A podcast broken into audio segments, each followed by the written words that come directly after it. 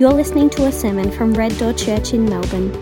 For more information, go to reddoorchurch.com.au. Well, in 1990, the greatest art robbery in history took place. It took place on a cold and misty night in Boston when two thieves walked into an art gallery and then they walked out with 13 works of art, including the only known ski- seascape of Rembrandt called Storm on the Sea of Galilee. That painting, along with the others that were stolen, were estimated to be of a value of about $300 million. And they've never been seen since, as far as I know. Well, how did these thieves pull it off? Well, if you've got images of Tom Cruise kind of coming down from the ceiling um, on wires, or Catherine Zeta Jones kind of doing the limbo underneath the infrared lights, uh, then you couldn't be further from the truth. The robbers simply knocked on the door, asked to come in, and the security guards opened the door for them. It was because they were dressed as Boston policemen. And so, standing in the rain in their fake uniforms and waving their fake badges, and saying that they'd actually come to protect the art in the museum, the security guards simply opened the door and ushered them in.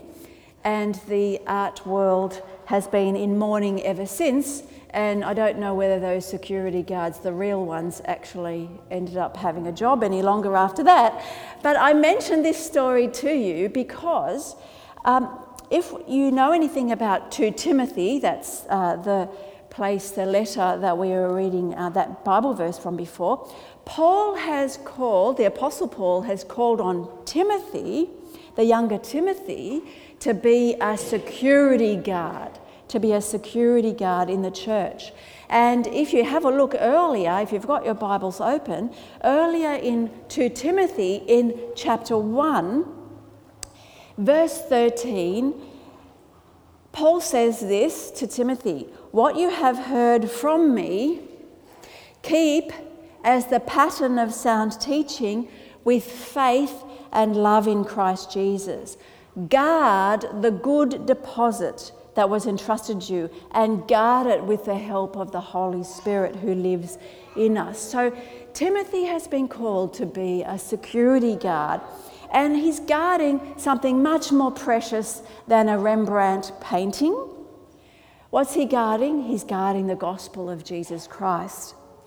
And so, Paul calls him to step up to the mark and uh, protect the good news and make sure it doesn't get changed or stolen altogether.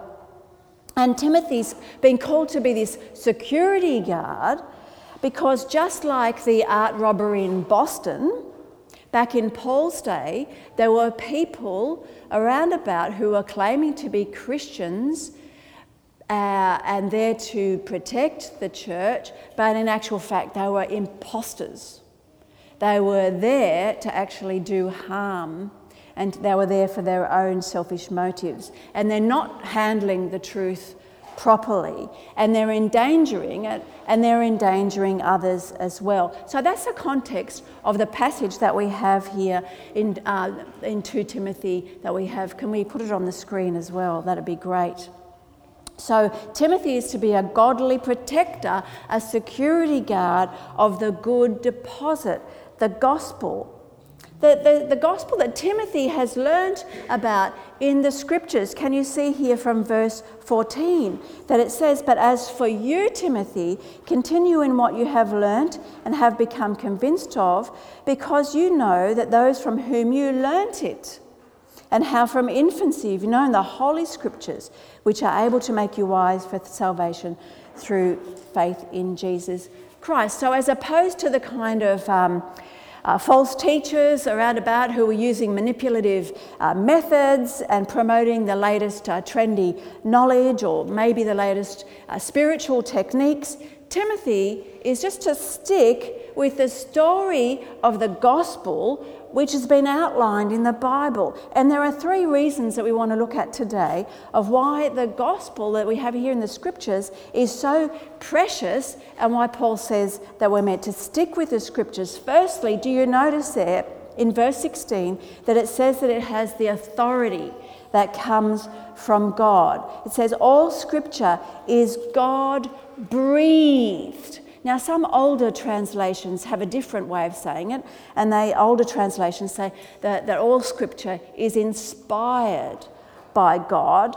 And inspired by God is not a bad translation, but it is open to a little bit of misunderstanding, isn't it? Because you can think that the Bible is somehow a, a person that's kind of inspired to think great thoughts about God, just like a, maybe perhaps an artist might be inspired by the model that uh, she's, you know, he's painting, uh, you know, to sort of inspire to do nice artwork. Um, but here it says, oh no, it's actually uh, inspired by God. So that's important uh, to know, isn't it? Because it's actually God uh, breathing is God breathed. It's God breathed. Uh, so it's not just inspiring in the sense that we can say, oh, well, that's not very inspiring in the Bible. I don't like that bit, but I do like that bit. Maybe that bit's inspired. No, all of it, all scripture is God breathed. So um, it's expired, is God uh, breathed. And that's what gives the Bible its uh, authority. See, if all we're dealing with is someone's good ideas or nice ideas about the life, the universe, and everything, and, and the divine, then who's to say whether their ideas are better than someone else's ideas? But if we're dealing with the fact that God is speaking through the people who wrote the scriptures, then it's not just listening to Paul or Moses or Luke or whoever, but to God and the Holy Spirit that is speaking through the scriptures. So it's expired, it's authoritative, and there are all sorts of different competing authorities out there that we have to kind of deal with when we're trying to make decisions about what's true and what's not, um, isn't there? We have things like um, our own reason, you know, what we think is right and true, uh, what we can make sense of, reason, our own rational thought. Um, there's the, the other authority of experience, our experience, and what's the experience of those around us. And then there's authority of the church. You know, what does the church say? What's church tradition and what's church history? And when we come against something like we in the Bible that we find very difficult or strange or we don't like, or we don't even maybe agree with, then it's easy to say, well, those other authorities in our lives have more weight. But if we understand the Bible to be God breathed, God speaking to us, then it has the ultimate authority in our lives and helps us to weigh up those other authorities, which may or may not be true, but which has the ultimate authority. If the Bible is God expired words, then it must be number one.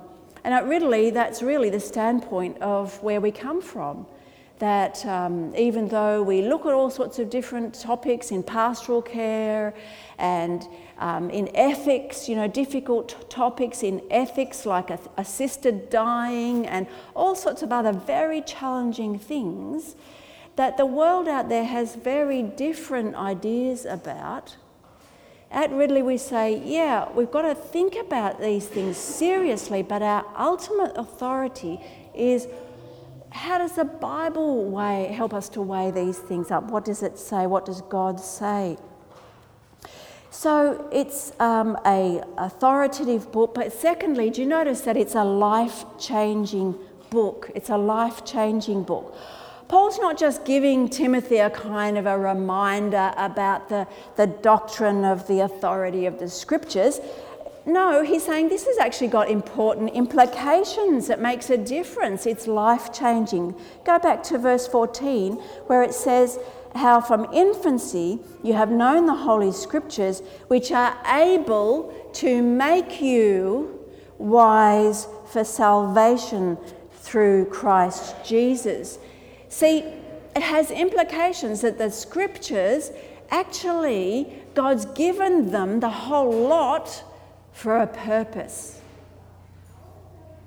The scriptures have a goal, and that goal is to lead us to Christ, to lead us to salvation. Um, I know some of you have done a Bible overview course. Uh, you know, something that helps you to move, work out how we go from Genesis through to Revelation and how all of those 66 books all kind of tell a story, how they all fit together. Has anyone ever done a Bible overview type of course? Yeah.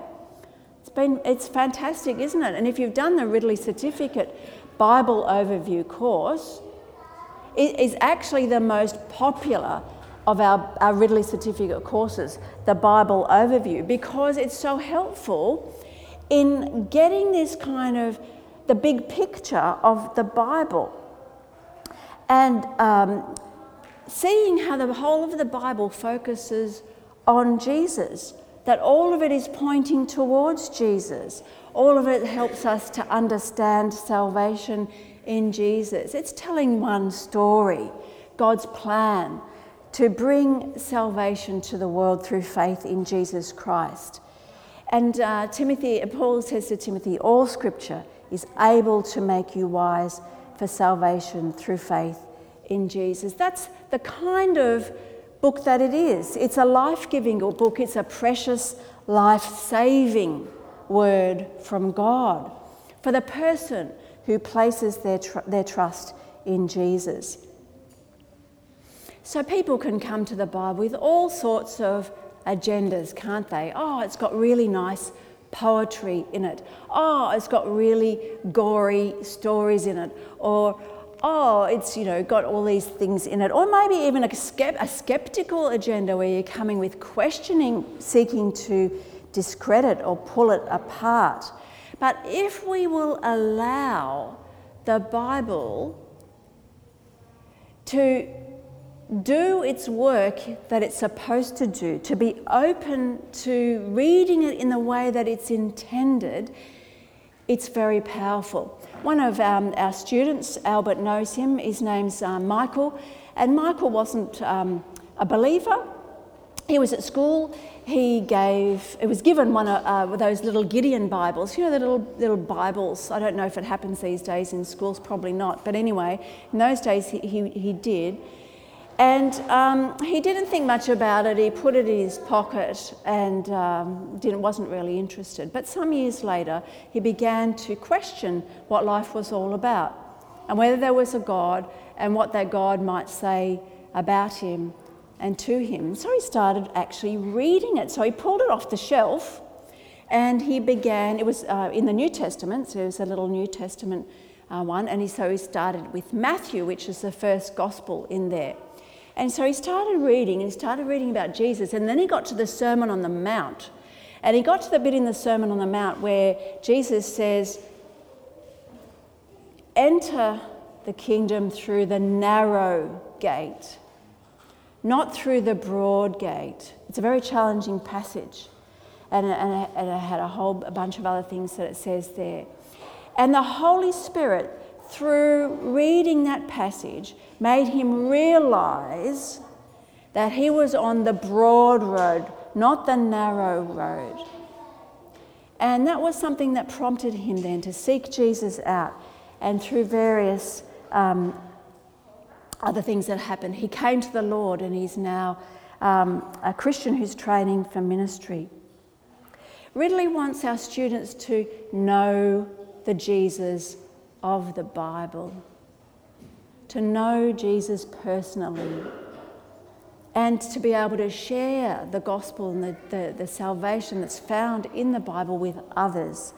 All scripture is God breathed and able to make you wise for salvation, even those difficult bits, even the weird bits, even the funny bits. It's worth protecting because it's not just any book, it's an authoritative, life changing book. And finally, do you see in verse 16 that it's a life equipping book? All scripture is useful for teaching, rebuking, correcting, and training in righteousness, so that the servant of God may be thoroughly equipped for every good work. So it's saying that when people know Jesus and when they know the scriptures, amazing things happen.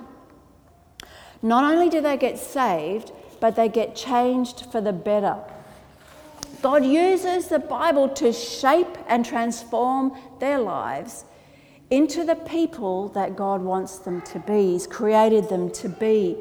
Um, like I was saying with the kids, the Bible is like a spiritual Bob the Builder toolbox to enable you to be ready for every situation in life. Or think of another illustration it's a spiritual GPS. Does anyone have a GPS in their car? What's the name of the voice uh, on your GPS? Catherine from Ireland or. Uh, uh, um, you know, on GPS, it shows you the direction. I actually used it this morning getting here. It, shows you the direction that you uh, need to head. And if we veer off course, what does it do? It corrects you, and you know, um, some GPS uh, people, uh, voices get really annoyed when you do that, and they start saying things like, turn around, turn around now. I'm saying turn around.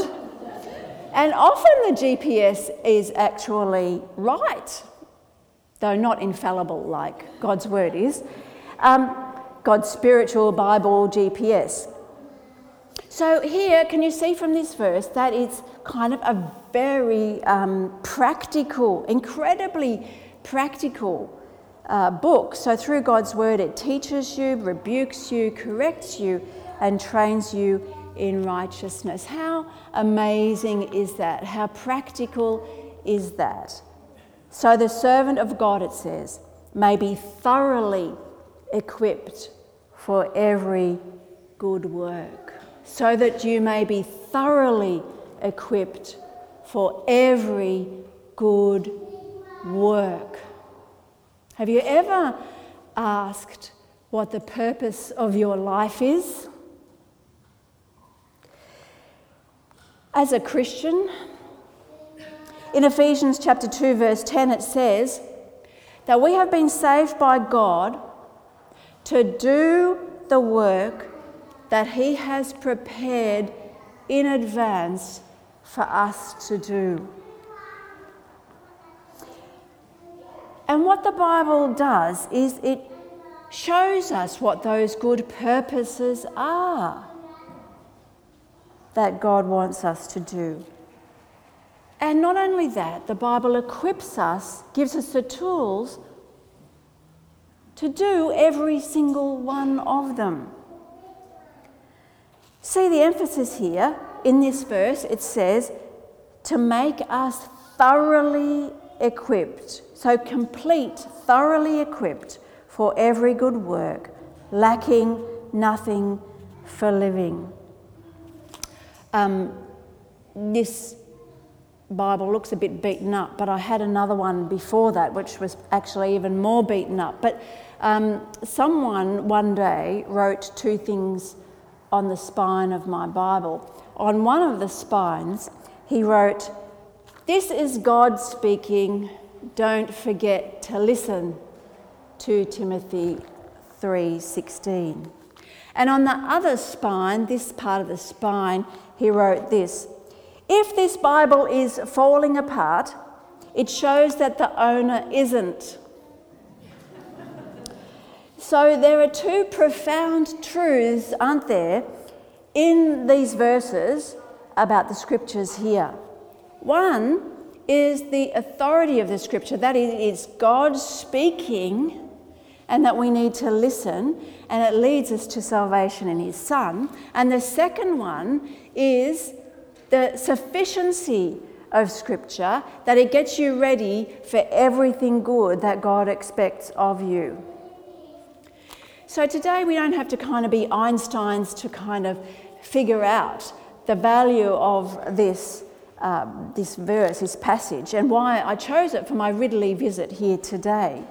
Um, because if we're here today and we actually want to be equipped for every good work that what God wants us to do, and if you're here today and you want to figure out what is the best way to live and what that life is all about, and how to uh, parent well, and uh, how to make decisions about the hard things of life, and how to face the hard things of life, um, and all sorts of different things, uh, this is saying that that stuff comes from knowing God in the scriptures and having this God shaped life that's coming from the Bible. This is incredible resource um, in life that you could possibly ever have. Now, you probably already know that, and this is kind of probably a great reminder for each of us here today to prod us, to prod each of us to maybe think again about how we can carve out time in our life to listen to God and to allow God to shape us for the situations that He's calling us to do. Reminding ourselves once again of the privilege of having God speak to us. Isn't that amazing? And the amazing thing that God wants us to be ready and He's given us the resources for every practical daily situation. How to use our money, uh, relationships at work, everything.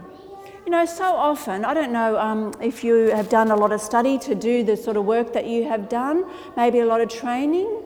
Um, sometimes we are really, really equipped in our professional life, in our trade, in the trade that we do, in all sorts of different other areas of our life.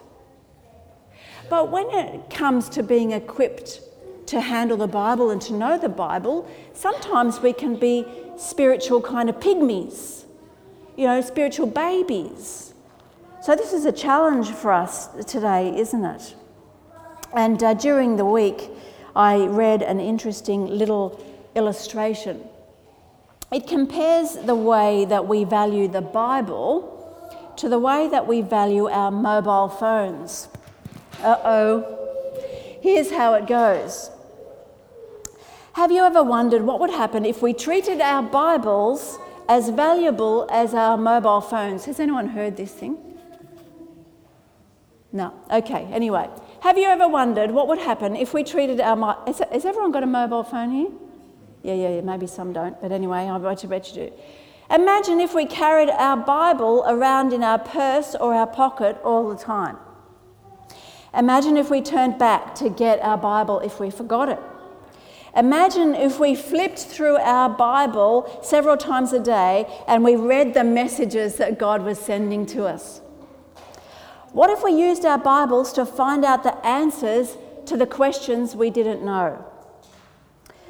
What if we used our Bibles in an emergency?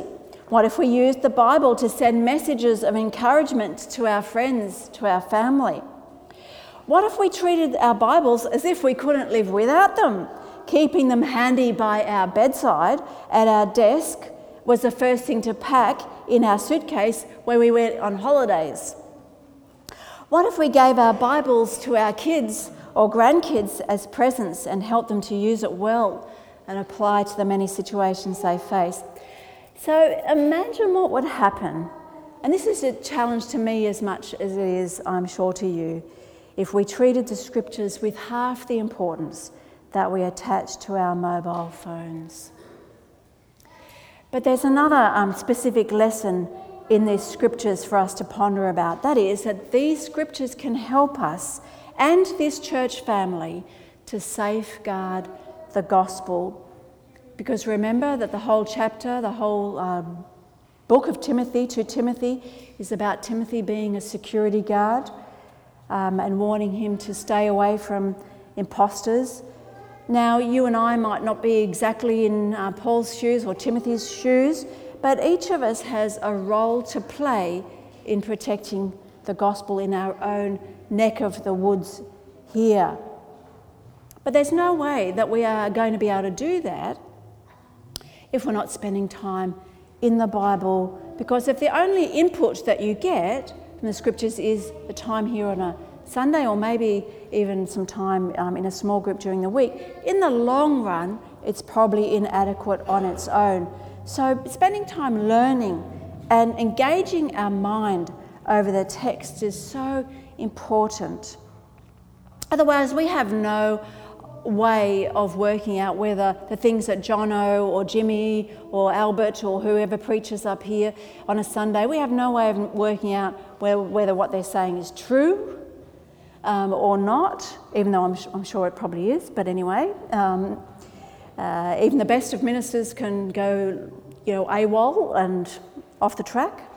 Uh, so, uh, what, what tools can help you? Uh, ask Albert, ask Jono, ask Jimmy. What tools can help you to understand the Bible and interpret it better?